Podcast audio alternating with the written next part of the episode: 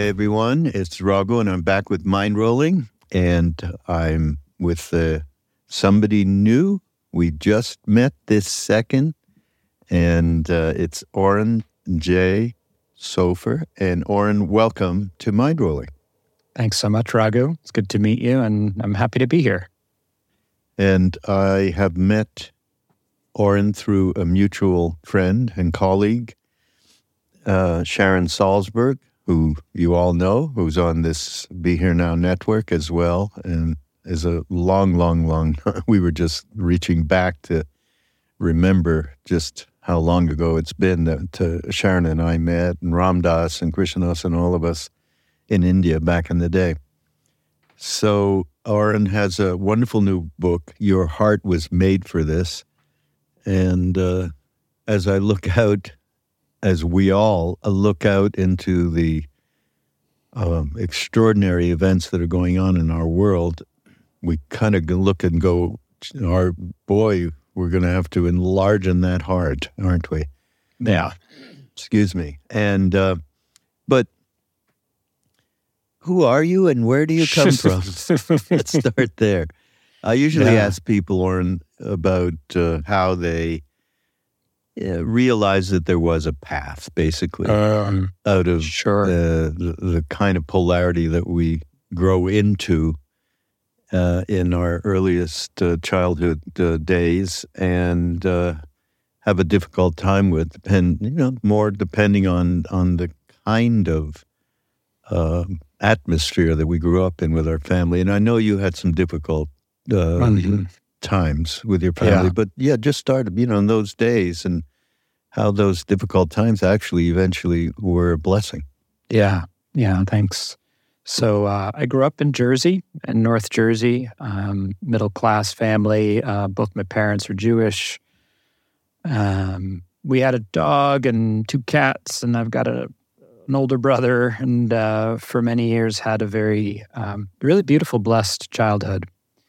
And um, as you kind of alluded to there, at a certain point when I was around 10, one of my family members started suffering from mental illness, uh, actually had quite a dramatic psychotic break, and things turned upside down very quickly, you know, and I was still quite young and small and uh, found it all very frightening. And just kind of went into what was my personality conditioning um, to be okay and to please others around me and to stay busy. And I got really good at staying busy. You know, I was kind of classic overachiever, straight A student. Uh, I got in, we lived near New York City. I got involved with uh, acting and theater and I was a childhood actor and was running all over the city, going to auditions and um, actually acting some in different different productions. And things didn't really catch up to me until I was an undergraduate at Columbia in New York. And a whole bunch of events kind of came together. My parents were getting divorced. I had this big falling out with my friends, broken up with my girlfriend, and I was doing a lot of drugs. And something shifted inside. I remember the moment I um, actually felt my mm-hmm. my belly and something very deep in my core kind of tremble. And it was like the tremor before an earthquake.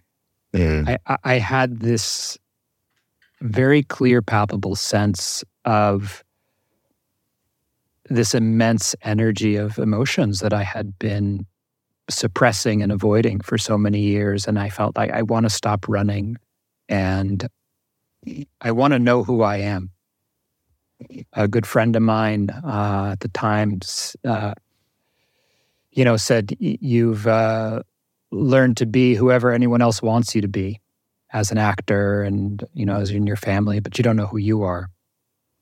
And so a, uh, you don't have to be an actor to go through that one. No, not we at all, all. It's we've all yeah, been there. Exactly. Yeah, and I just got really good at it through the acting. Yeah. Uh, yes. And uh, and so I was very fortunate to um, have been taking some classes in Asian religion, and I had the opportunity to go to India and to study uh, abroad in Bodh Gaya at the Burmese Vihara uh, in a semester long study abroad program. And so over there, I met Anagarika Munindraji, who was towards the end of his life, and another teacher from Sri Lanka named Godwin Samaratne.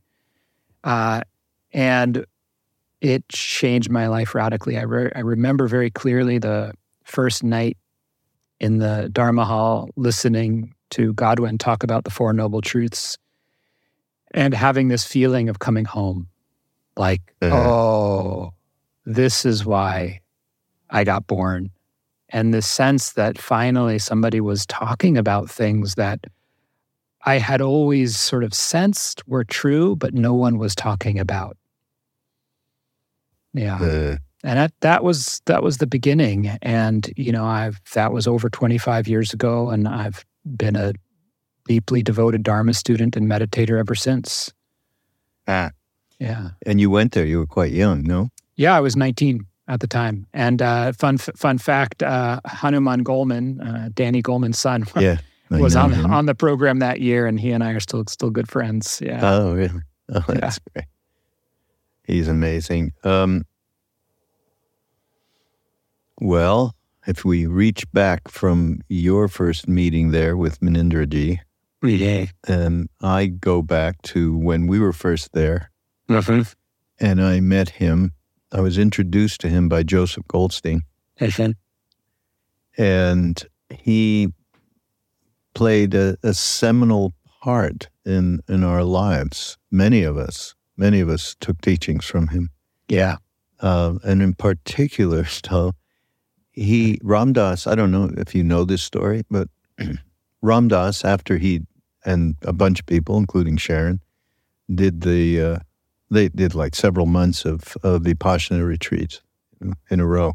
Yeah. Um, so they asked Munindra if he would come and do a private retreat with them up in the Himalayas uh, in a place called Kausani.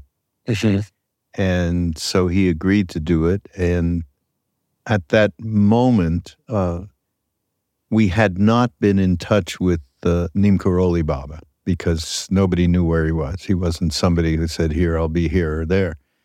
Uh, so Ram Dass went ahead with this whole program, uh, not knowing that he would, Neem Karoli Baba would appear just after. Actually, it's a famous story how they went from the Dharamsala in Bodh Gaya and a whole busload of them. And Sharon always said, I don't know why, but I didn't get on that bus anyhow, they went and through this incredible circumstance of, of uh, Danny Goleman saying, "Oh, they're near Allahabad. Oh, that's where there's these grounds that like billions of people get together, and it's called the Kumbh Mela. Why don't we go visit there?" And Ram Dass is more thinking about a hot shower and some ice cream in Delhi. so he, oh, should we go here? Should we go? Because it was his that he had arranged for the bus, so he had quote unquote control. And he thought he had control. And but he said, okay, let's go. And they went. And it's a famous story that Neem Karoli Baba came with a devotee in a rickshaw at the moment that the bus arrived at this particular Hanuman temple that's famous in this on these grounds. And and they found that we called him Maharaji had said, Everybody get up six o'clock in the morning. There's twenty seven Westerners coming, we gotta feed them.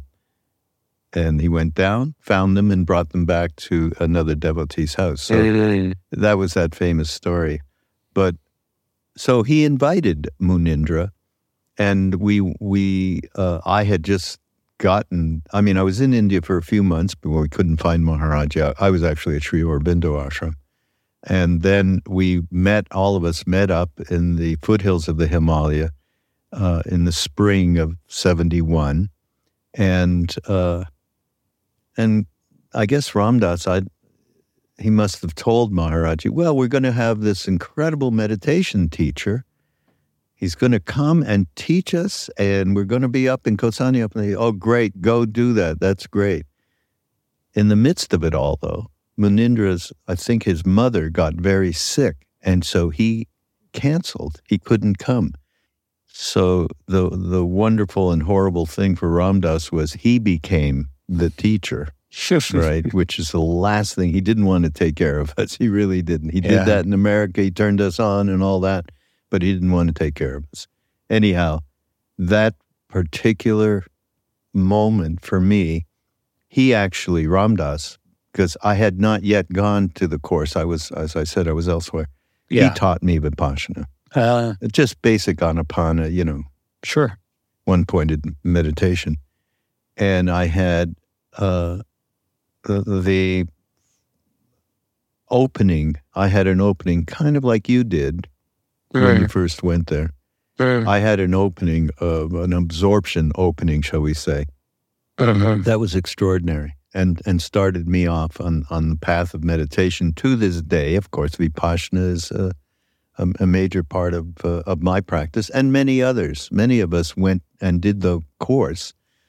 Maharaji used to say, "You going to the course?" But he would just like get rid of us. He didn't care about what, but it was good. You go to the course. Anyhow, uh, so Munindra was was a, a big part of of, yeah. of that for us, and of course Goenka. Can't leave yeah, him out. Yeah. No, I feel very blessed to have met him towards the end of his life and to have had the chance to study with him. He was such an important figure in the lineage of insight meditation and really Buddhism in general here in the West. Yeah, yeah, for sure. So this book, uh, Your Heart Was Made for Love. Yeah. And I, I quote you for connection, belonging, and meaningful relationship with other people, beings, and the earth. Your heart was made to give and receive to know joy, purpose, and freedom. All of this is possible for you and for each of us, yet painful emotions, ignorance, and oppressive conditions disconnect us from our heart's potential. And here we are in this present moment, which is so, so difficult to even grasp these words. As I said in the very beginning, uh, boy, that heart's got to grow exponentially to be yeah. able to encompass the suffering that is going yeah. on right now. Yeah. What led you to to even you know to consider this, and how relevant is it now? Yeah, thanks, Raghu. Well, in many respects, the book grew out of the really tragic and challenging events of 2020. Was when I started writing the book after not just the pandemic, but George Floyd. And then we had those devastating wildfires out here in California. There yeah. was that day in September where we couldn't see the sky. It was this eerie orange gray color. And as a meditation teacher, one of the ways I felt like I could contribute was to try to broaden the scope of what people think of as meditation or contemplative practice beyond things like anapanasati or concentration to a skill set for life and to try to talk about some of the capacities we have innately as human beings that we can strengthen, that we can cultivate, and that can then be uh, a resource for us in such painful and overwhelming times. Mm. So I, I do, you know, I do think the the book is sadly even more relevant now than than when I wrote it. Um, there's a little bit of a play on words there in the title, uh, because in some respects, I, I don't think our hearts were made for, for this, meaning this current historical moment. I don't think our hearts were designed to contend with the level of trauma and horror and the immense access to information that we have, mm. the level of fragmentation and distraction we are subjected to on a daily basis. All of this is not what our nervous systems were designed for. So, what the title really means to me is that our hearts were made to flourish. We, we are born with these immense capacities and this beautiful potential to contribute and grow and flower as human beings. If we receive the right nourishment and if we know how to water those seeds. And of course, the more we do that, the more we use our time every day in the simplest of activities to develop strengths, mm, to recognize and deepen our ability to be balanced, to be kind, to be patient, um, the more we're actually able to respond and contribute to the crises that we're facing. Hmm. Yeah, and I think resilience is also a big part of what we need to acquire more absolutely more spaciousness. Absolutely, and and yeah, I, th- I think that the different sort of chapters and qualities that I'm I'm talking about are all different flavors of resilience. This kind of the the menu or the prism that makes up what we call resilience. Everything from courage to compassion to energy to curiosity and equanimity. Uh, you know, in terms of the um, the statement you made about kind of expanding our heart, expanding our capacity, I think for me, uh, this is one of the areas that I grapple with, you know, in my own life and my own practice that I talk about in the book, um, because there are so many conditions in our world today that that stretch us beyond our capacity, right? Whether whether we're talking about the war in the Middle East that's unfolding right now as we record, or looking at the ecological crisis, or so many other factors we could point to. Yeah. One of the themes I come back to in different chapters, a chapter on equanimity, the chapter on devotion, uh, the chapter on compassion, is this potential that we have as human beings to move beyond ourselves, to move beyond the, the limited experience and sense and definition of who we are. And for me, I think that these immense challenges that we're living through as a species um, really call on us to tap into a deeper resource and a wider sense of of who we are. Because my experience i don't know how it is for you like my experience is there there is a limit to what my heart Oren's heart can hold. And these things are beyond that but fortunately that's not all of who i am right and that when when i'm able to uh, touch into something deeper whether it's through awareness whether it's through love or compassion uh, or a sense of you know the interbeing of everything. There's something larger than me that is holding and that can hold all of this. Mm. Yeah. Yeah, absolutely. Well, there's a nice quote here that you shared from Munindra. Individuals make the family, families make a community, communities make states, and states make the world. In a in a perfect world, but it's it's it is reality, and it's uh, it just goes back to the kinds of things His Holiness the Dalai Lama says about compassion in particular, that us moving forward into a a more loving, compassionate, peaceful world depends on our mothers. if remember, I don't know if you've ever heard him I haven't, but it's very true. Our mothers and our fathers, I would say. Yeah. Well, he particularly pointed to his mother and said, I am the way you see me, uh, compassionate. Um, I have that because of my mother. She um, instilled that. That's beautiful. If we can share that with yeah. mothers going forward, this will change. This will be the yeah. a major change in the world. And uh, I think so. It takes a lot of different parts, and we talk about family uh, this is something that we were um, bequeathed, shall we say, in India when we were first there. I mean, you know, all in our, well, kind of like you. You went over there, you were 19 or something? Yep. Yeah. Yeah. So we were between 18 and 25, except for Ram Dass, who was 15 years older than most of us. and we were immediately uh, absorbed into an Indian into several Indian families, people that were close. They were interpreting for us with Neem Karoli Baba or whatever that might be, teaching uh, all of uh, the ladies how to cook yeah. Indian food. I mean, we were just absorbed into something that in my life I had not experienced. And I, am thinking most of us did not. Uh, the mm-hmm. the way the family is is such a central point. Now it is for many people still and you know it's uh, it's just warped.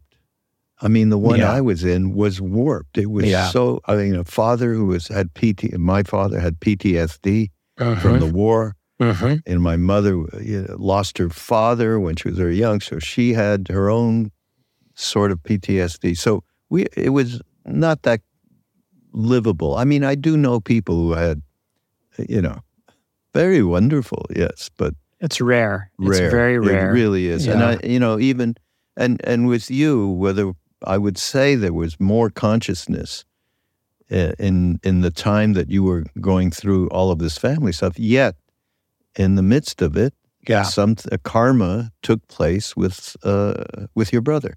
Absolutely. And, and affected everyone really deeply. Now, not to say, of course, this happens in India too, in all families. There's all, you know, dukkha is there, trouble is there, suffering is there. Yeah, uh, yeah. But there's a way in which they interact with it that's way different yeah. than the way we do.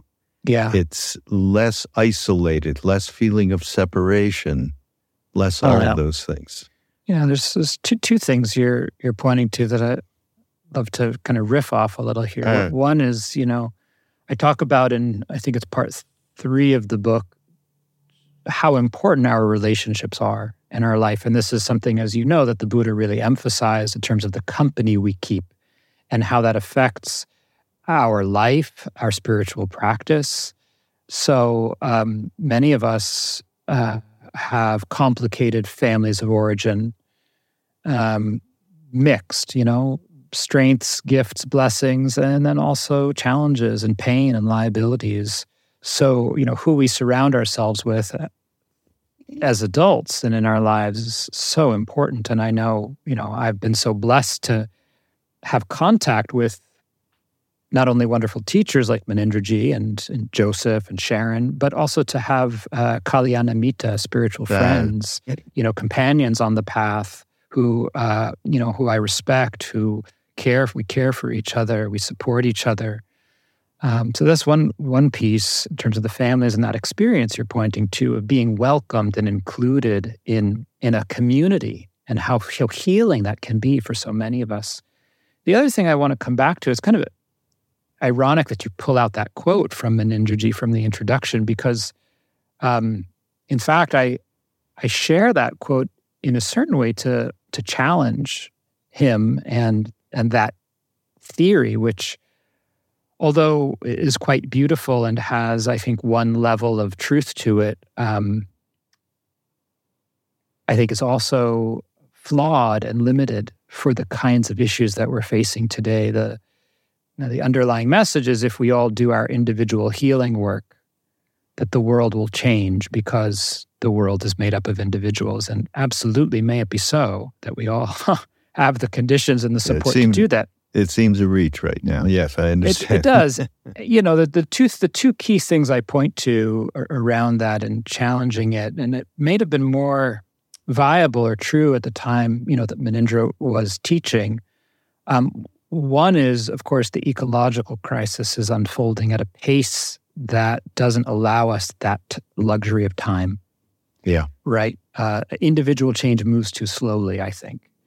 The other factor is, um, you know, systemic uh, conditions, whether we're talking about the economy, whether we're talking about structural racism and violence, whether we're talking about the prison industrial complex or the war and the military and how that's tied up with with uh, capitalism. These these are forces that um, kind of have a life of their own and that need to be addressed. From what I have learned on, a structural and a systemic level. So, what one of the things that I explore in the book, and another purpose for writing it in me, one of my own purposes in writing, was to really grapple with this question for those of us who uh, have such a interest in the mind and the heart and the inner life. What is the role that that plays in the transformation of our world when there is this other um, pressure of both the urgency of time and also the insidious nature of structural conditions. How do we leverage what we know and what we learn and what we develop through contemplative practice on that on that larger level? And the whole book, in some sense, is a meditation on that and an exploration of what are the specific facets of our heart that are relevant and how do we apply them in this way so Yeah. that our practice can be in service of a, Yeah. of a better world? Got it. Yeah. How, how's that land for you? What's it bring up for you? Well, I can be in one moment more positive and in one mo- in one moment uh, cynical Yeah. about where we're at. I mean, as we all Yeah. go through uh, what we're going through right now. But I do ascribe. I mean, Ram Dass was a huge proponent of change your insides. From there, you'll be able to radiate what all of the the wondrous things that a heart can share. yeah. And I, I do ascribe to that uh, more Absolutely. in my positive moments, you know, Uh, when so- you're not reading the news or whatever else. Um, and at the same time, it's interesting. I did a podcast uh, with an old friend of mine recently. Uh, and we did something around this book on the yugas, you know, the Hindu thing, the Mhm, co- sure. you know, the the the, the time spaces And the that are created over large spans of time. eons, and so right? on. Eons. Well, 250,000 years. You know, that's pretty good. Um, but it was, you know, and I always poo pooed it, but we went through it. It had such insightful things. And one of the main things that it did, it gave a much larger perspective. These things have been going Yeah. on cyclically for Right. a long time. And it's not Sure. like you get a, a sh- we're in the Kali Yuga. And yeah, next, oh, it's Yeah. terrible. And then next yuga is going to be, oh, wow, Drupa, Drupa, I think is what's next. It's Is going to be great. You know, it's not like when, that. It's when's the- it supposed to arrive, Raghu? Exactly. That's what I was saying to him. But the reality is, uh, one of the most insightful thing in this particular book was the fact that there is an interaction.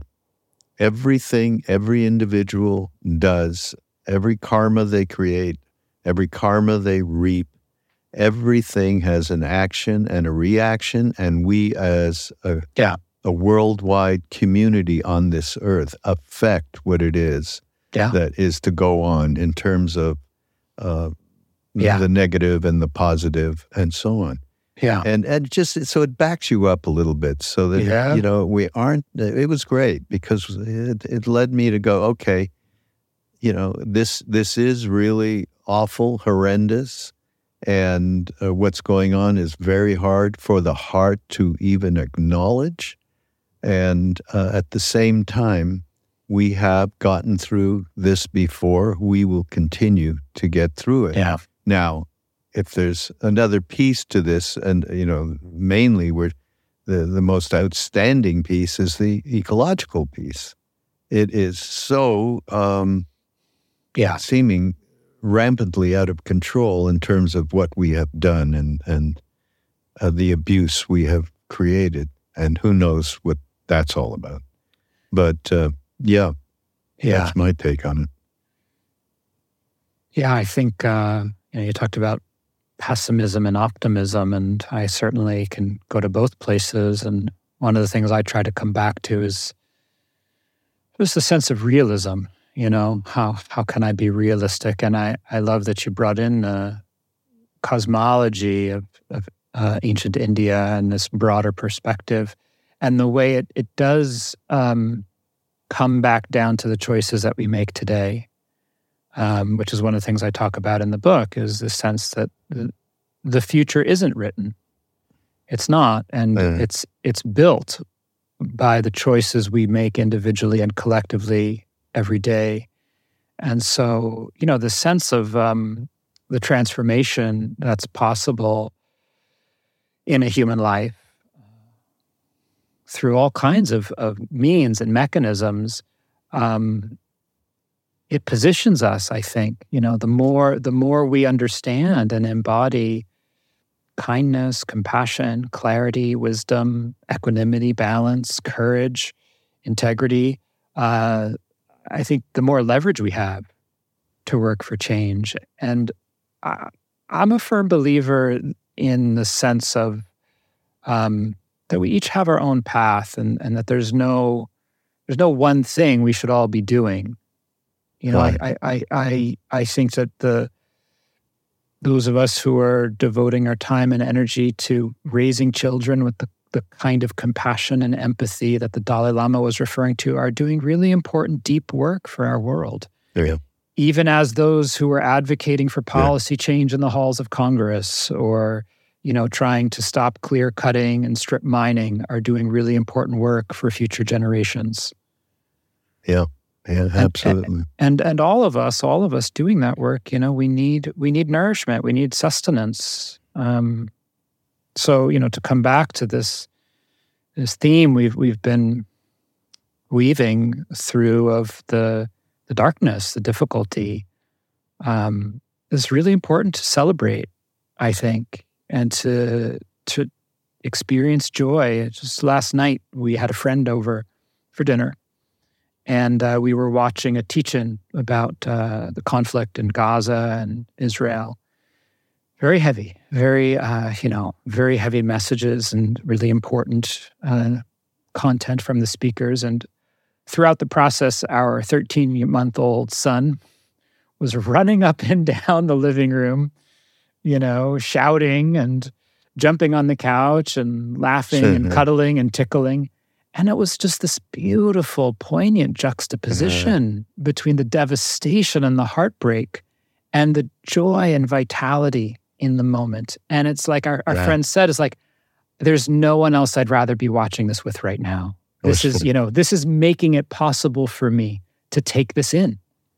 Mm, that's a great uh, observation, great point, actually. Yeah. Uh, and that is such a truism. And I go back to Munindra's thing that we say maybe a little out of reach considering what our Mhm. times are. Yeah. But the family, going back to the family, Uh, going back to, uh, as the Buddha said, out of the, the three refuges, uh, Sangha, Mhm. community, Yeah. was number one. However, he said that, right? Yeah. So, and that's it's Yeah, truly been my experience over all these decades Yeah. uh, in terms of of w- w- that which brings heartfulness is community. Yeah. Is just this uh, common experience, and uh, we do a meditation. Um, I should say Mirabai Bush. I don't know if you know. I know Mirabai. you Sure. know yeah. Mirabai. Yeah. Yeah. So Mirabai does a beautiful meditation in uh, the last day of the retreats that we we ran in, in Maui with Ram Dass all these years, and we're doing it again at the end of this at the end of November here. Oh, yeah. Yeah. Just like me, people Right. sit and just gaze at each other, and there's a set of, you know, circumstantial questions and answers that people give to each other Right. Yeah. yeah and but just to sh- to show yes you are just like me Yeah, and the yeah. more that we can do that of course the more that we can consider that the family idea from Munindra is a workable Mhm. situation even if it doesn't lead to states changing the kind of leaders Right. that have put put um, extreme pressure on us as people you know Yeah. Well, I mean, I'm familiar with his his that meditation. It's very very powerful one. It's one that I I use in my my work also when I Uh-huh. teach com- communication and empathy. yeah And I think there's so much wisdom in it because you know if we if we look at um, programs throughout history and throughout the world of peacemaking and reconciliation, whether it's it's the work that peace groups are still doing uh, between Israelis and Palestinians, or the work that's been done in areas like you know Rwanda, the genocide that happened there, or in Uh-huh. Bosnia Herzegovina, it's it's all based upon developing empathy and starting to see uh, th- what we who we perceive as our enemy as a fellow human being. You know, I, I watched a documentary, Raghu, uh, recently on the Oslo Accords. Just Hmm. going back through some of the history and you know trying to understand you know where have we been and how did we get here and one of the things that really stood out to me about the peace process um, I think the name of the movie is called the, the Oslo Diaries, and it's uh, Yeah. it's told from the diaries of the mediators and negotiators who Oh, uh, originally got in touch with each other under the radar um, and started to develop relationship. The turning point in the initial negotiations was when the two sides were able to agree on the importance of mutual recognition. That the Palestinian Authority recognized the right of Israel to exist in security, and the Israeli side recognized the right of the Palestinian people to a state. That was Yeah. to be just this mutual recognition, which is what is based in empathy, is based in seeing the humanity yeah. of the other. So that just like me, meditation, I think is is uh, important medicine Mm.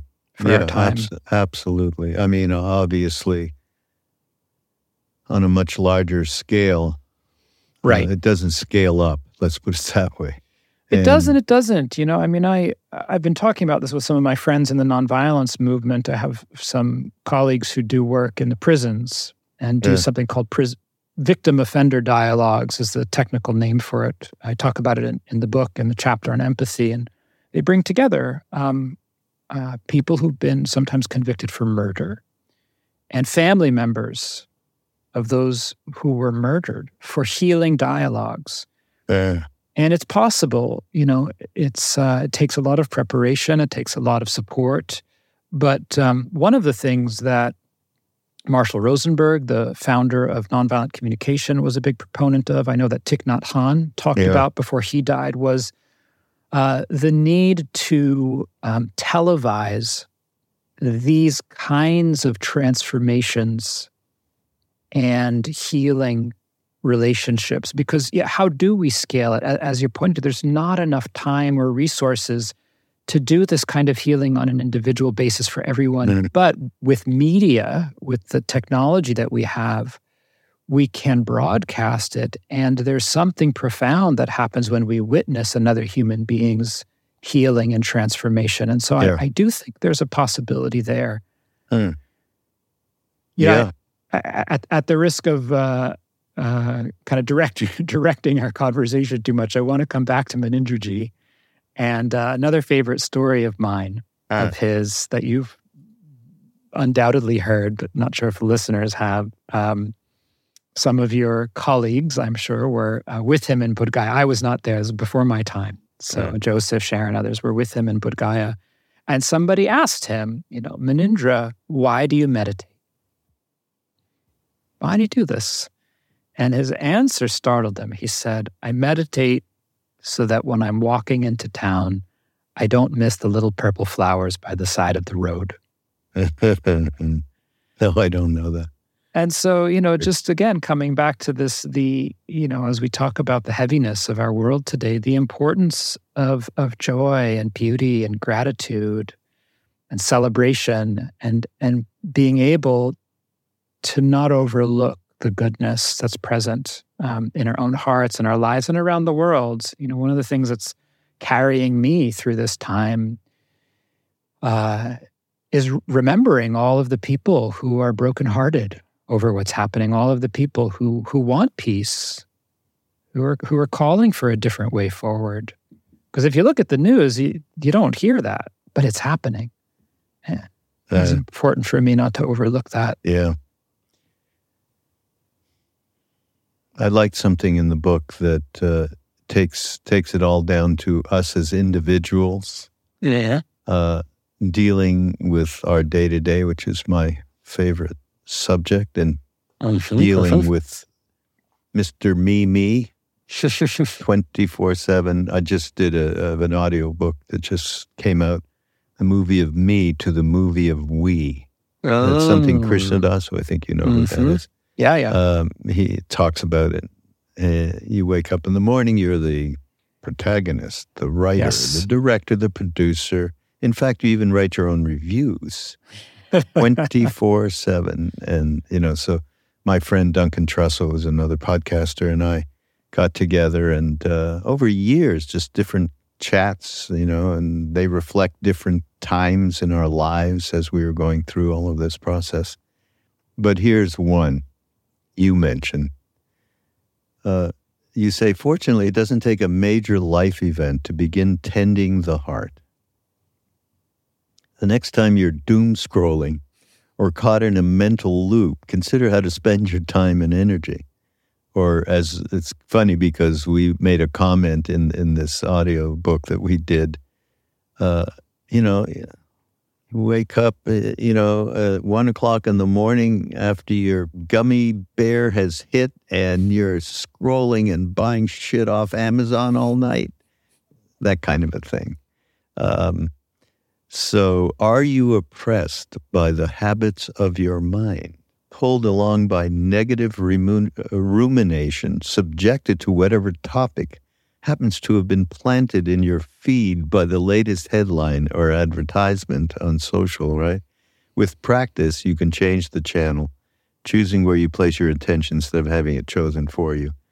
That's a crucial, it seems like just a throwaway, fun little thing, but to me, it's absolutely crucial because it's what's going on because of our self obsessive, obsessive nature that has been completely supported by every the, the expansive movement of digital media yeah. and now AI. I mean, it's really uh, quite something. Um, but I, th- what caught me was change the channel. that we really all have that opportunity. Um, Ram Dass did a, th- a, wonderful thing many decades ago, I think, um, about uh, okay, here's the channels. and he equated the channels to the chakras. And this is the channel of security, and this is the channel of lust, and so on. And but you can flip those channels, and you get into a channel. And then later in his life, which was uh, interesting, that uh, it was a play on a Buddhist term instead of loving kindness, it was loving awareness. Right. In fact, Jack has uh, taken that mm-hmm. over yeah. since then. Yeah. And, you know, many of uh, our friends loved it. And uh, it's from that place of no judgmental thing, starting with oneself, that uh, that change of heart can really uh, yeah take hold. Yeah. Yeah, no, I, I couldn't agree with you more that um, it's essential, it's foundational, and it's why that's in the first chapter, why the first chapter is about wise attention and developing this capacity to be aware of our attention and to make more conscious choices about yeah. where it's going. And I, I would even go further and say it's not just that, you know, the this being supported, this sort of self-centeredness and unhealthy habits are being supported by technology and social media. I'd say they're being it's being actively exploited right? Yeah, no, co- absolutely. Co- co-opted and profited off of. And so, you know, where I use the analogy of um, farmers fighting for the rights to their seeds, it's like we're spiritual warriors in a battle for the right to our own attention in relation to technology and uh, and the media. Uh, and so it's it's uh, essential that we develop the capacity to reclaim how we use our attention and where we place it if we want to have any leverage over how we live our lives. Yeah. Let yeah. alone shape super. our world in a different way. Yeah. No, super, super important. There's, I think you've mentioned that there's, uh, you've kind of put together different chapters renunciation, courage, and so on and so forth. Uh, there's one thing here uh, around courage, which mm. is extremely important. And um, so much so that uh, this is a story I've told a billion times, but I know I don't think you know it, so I'll share it with you. And it's so important one could hear it a billion times. Um, Krishna Das was in, in uh, with Neem Karoli Baba somewhere in, in Mumbai, actually and he used uh, he would come by and visit Krishna Das in, in his hotel.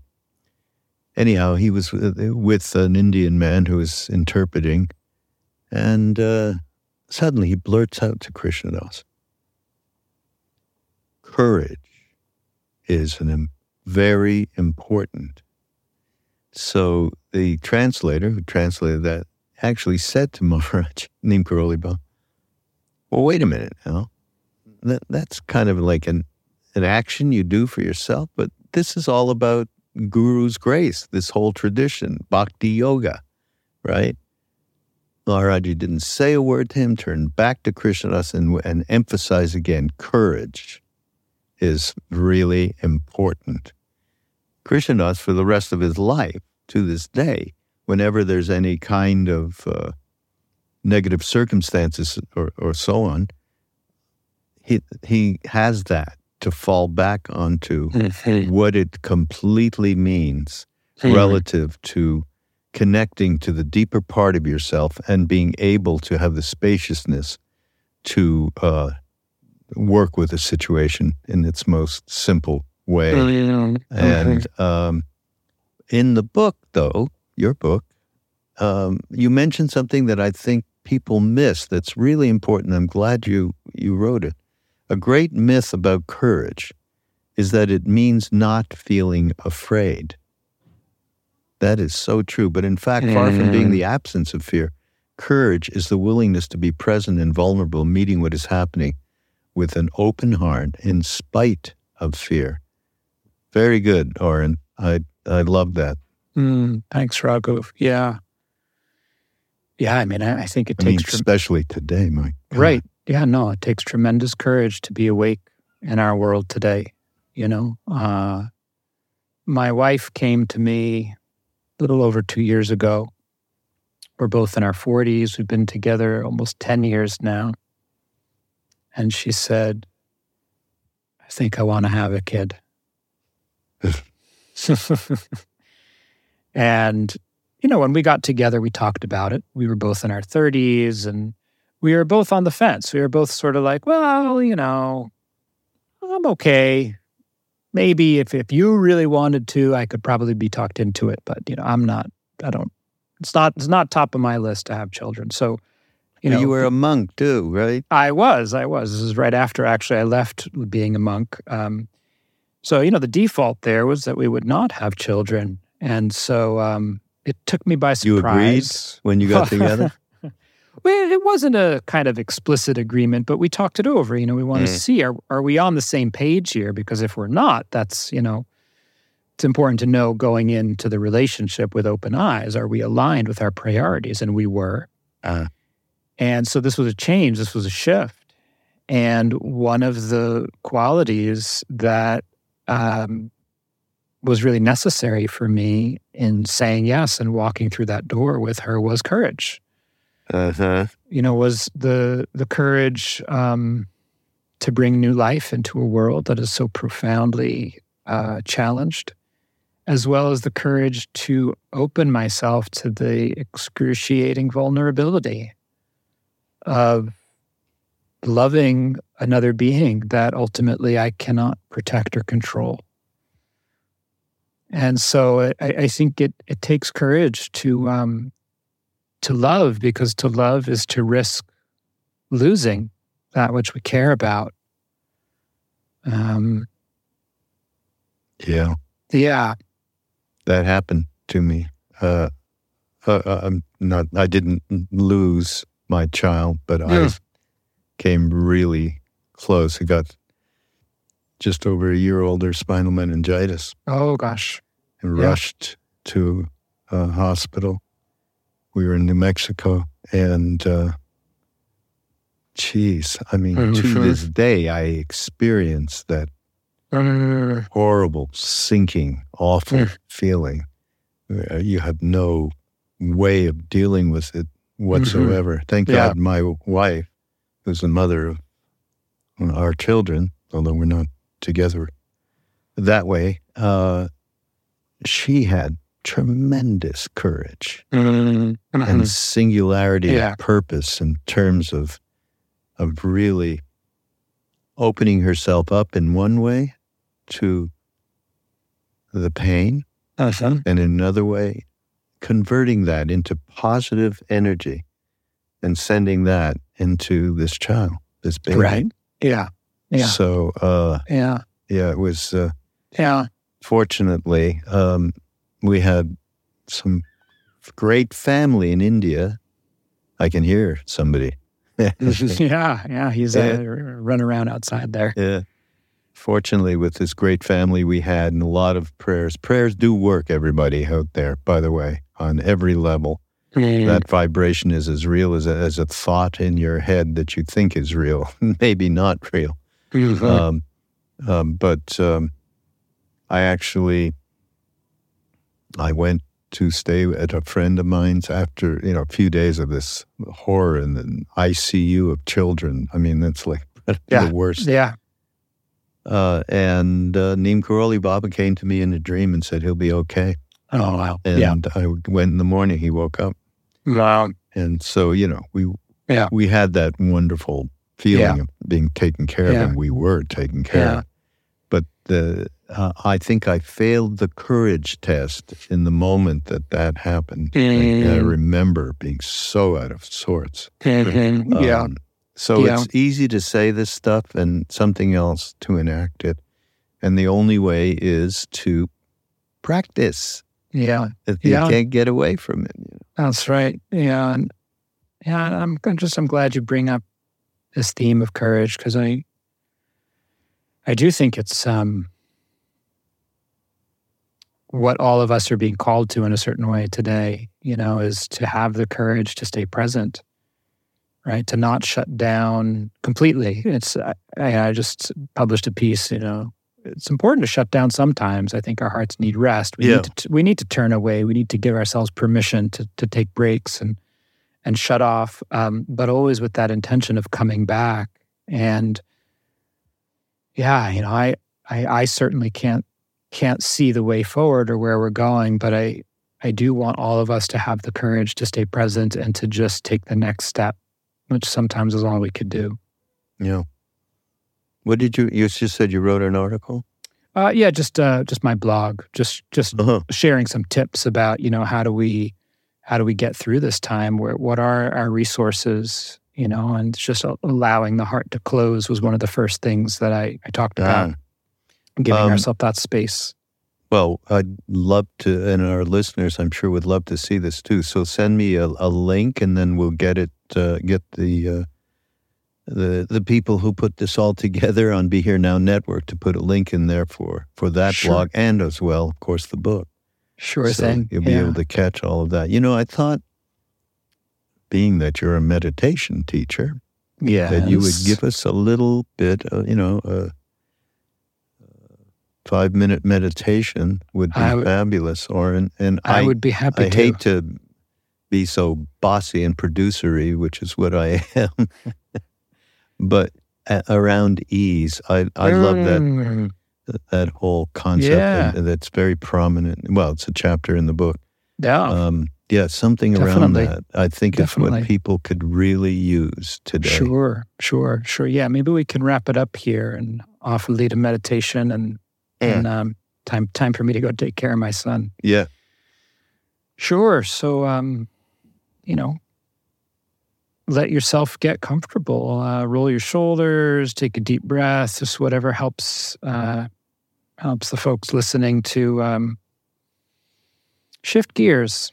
You know, kind of put things down and turn your attention inwards. I like to close my eyes.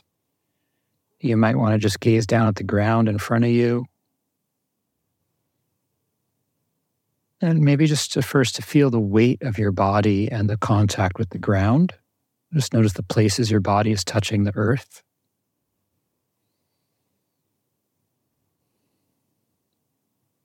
And feel the pressure there, the steadiness of that contact. And see if you could tune into the experience of being supported by the ground. There's something solid, there's something stable beneath you that's holding us up, that we can rest on, we can lean on. And how would it be to let your whole body just receive that sense of support? Just letting, letting every cell and every tissue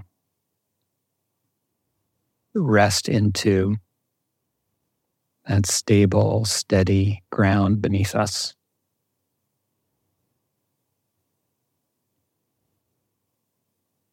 So, with each breath, with each moment, giving the weight of your body to the earth, letting it hold you.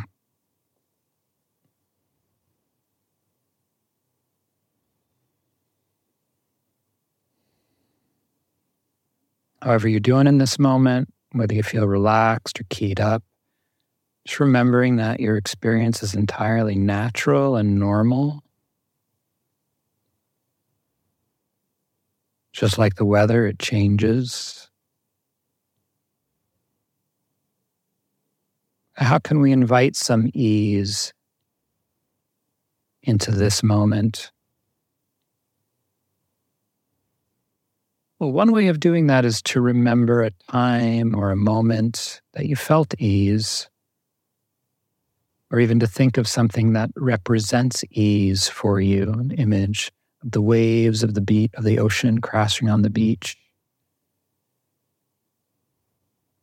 the sound of the wind blowing through the leaves and the trees, sun setting. Anything real or imagined that evokes a felt memory of ease in your body right here and now.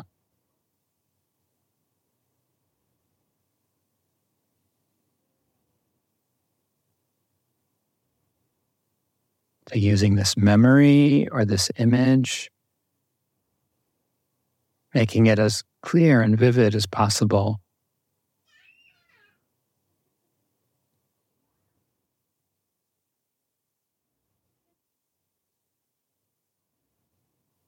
And then just letting yourself receive it, seeing if you can allow your breath to flow a little bit more easily just letting it come and go, softening or relaxing the jaw.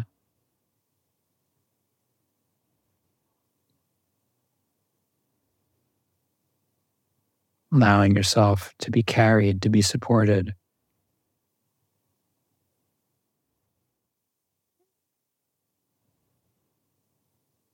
And remembering that you can come back here anytime you need. It's always available in the present moment. Like a cool breeze on a hot day. Remembering your capacity for ease.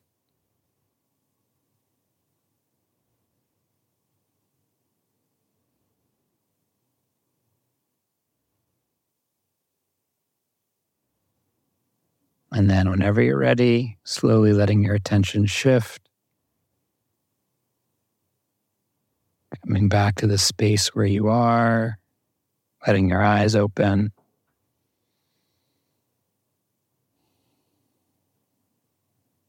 All right. Thank you so much, Oren. My pleasure. Thanks for the invitation. Appreciate it. Yeah. Everybody, you'll get connected with Oren through mm-hmm. the show notes on Mindrolling on Be Here Now Network. Go to BeHereNowNetwork.com. And uh, also take advantage of Sharon Salzberg and what she does is phenomenal on her podcast. So we'll sh- we shall see you next week. And again, thank you. Thank you. Thanks, Raghu.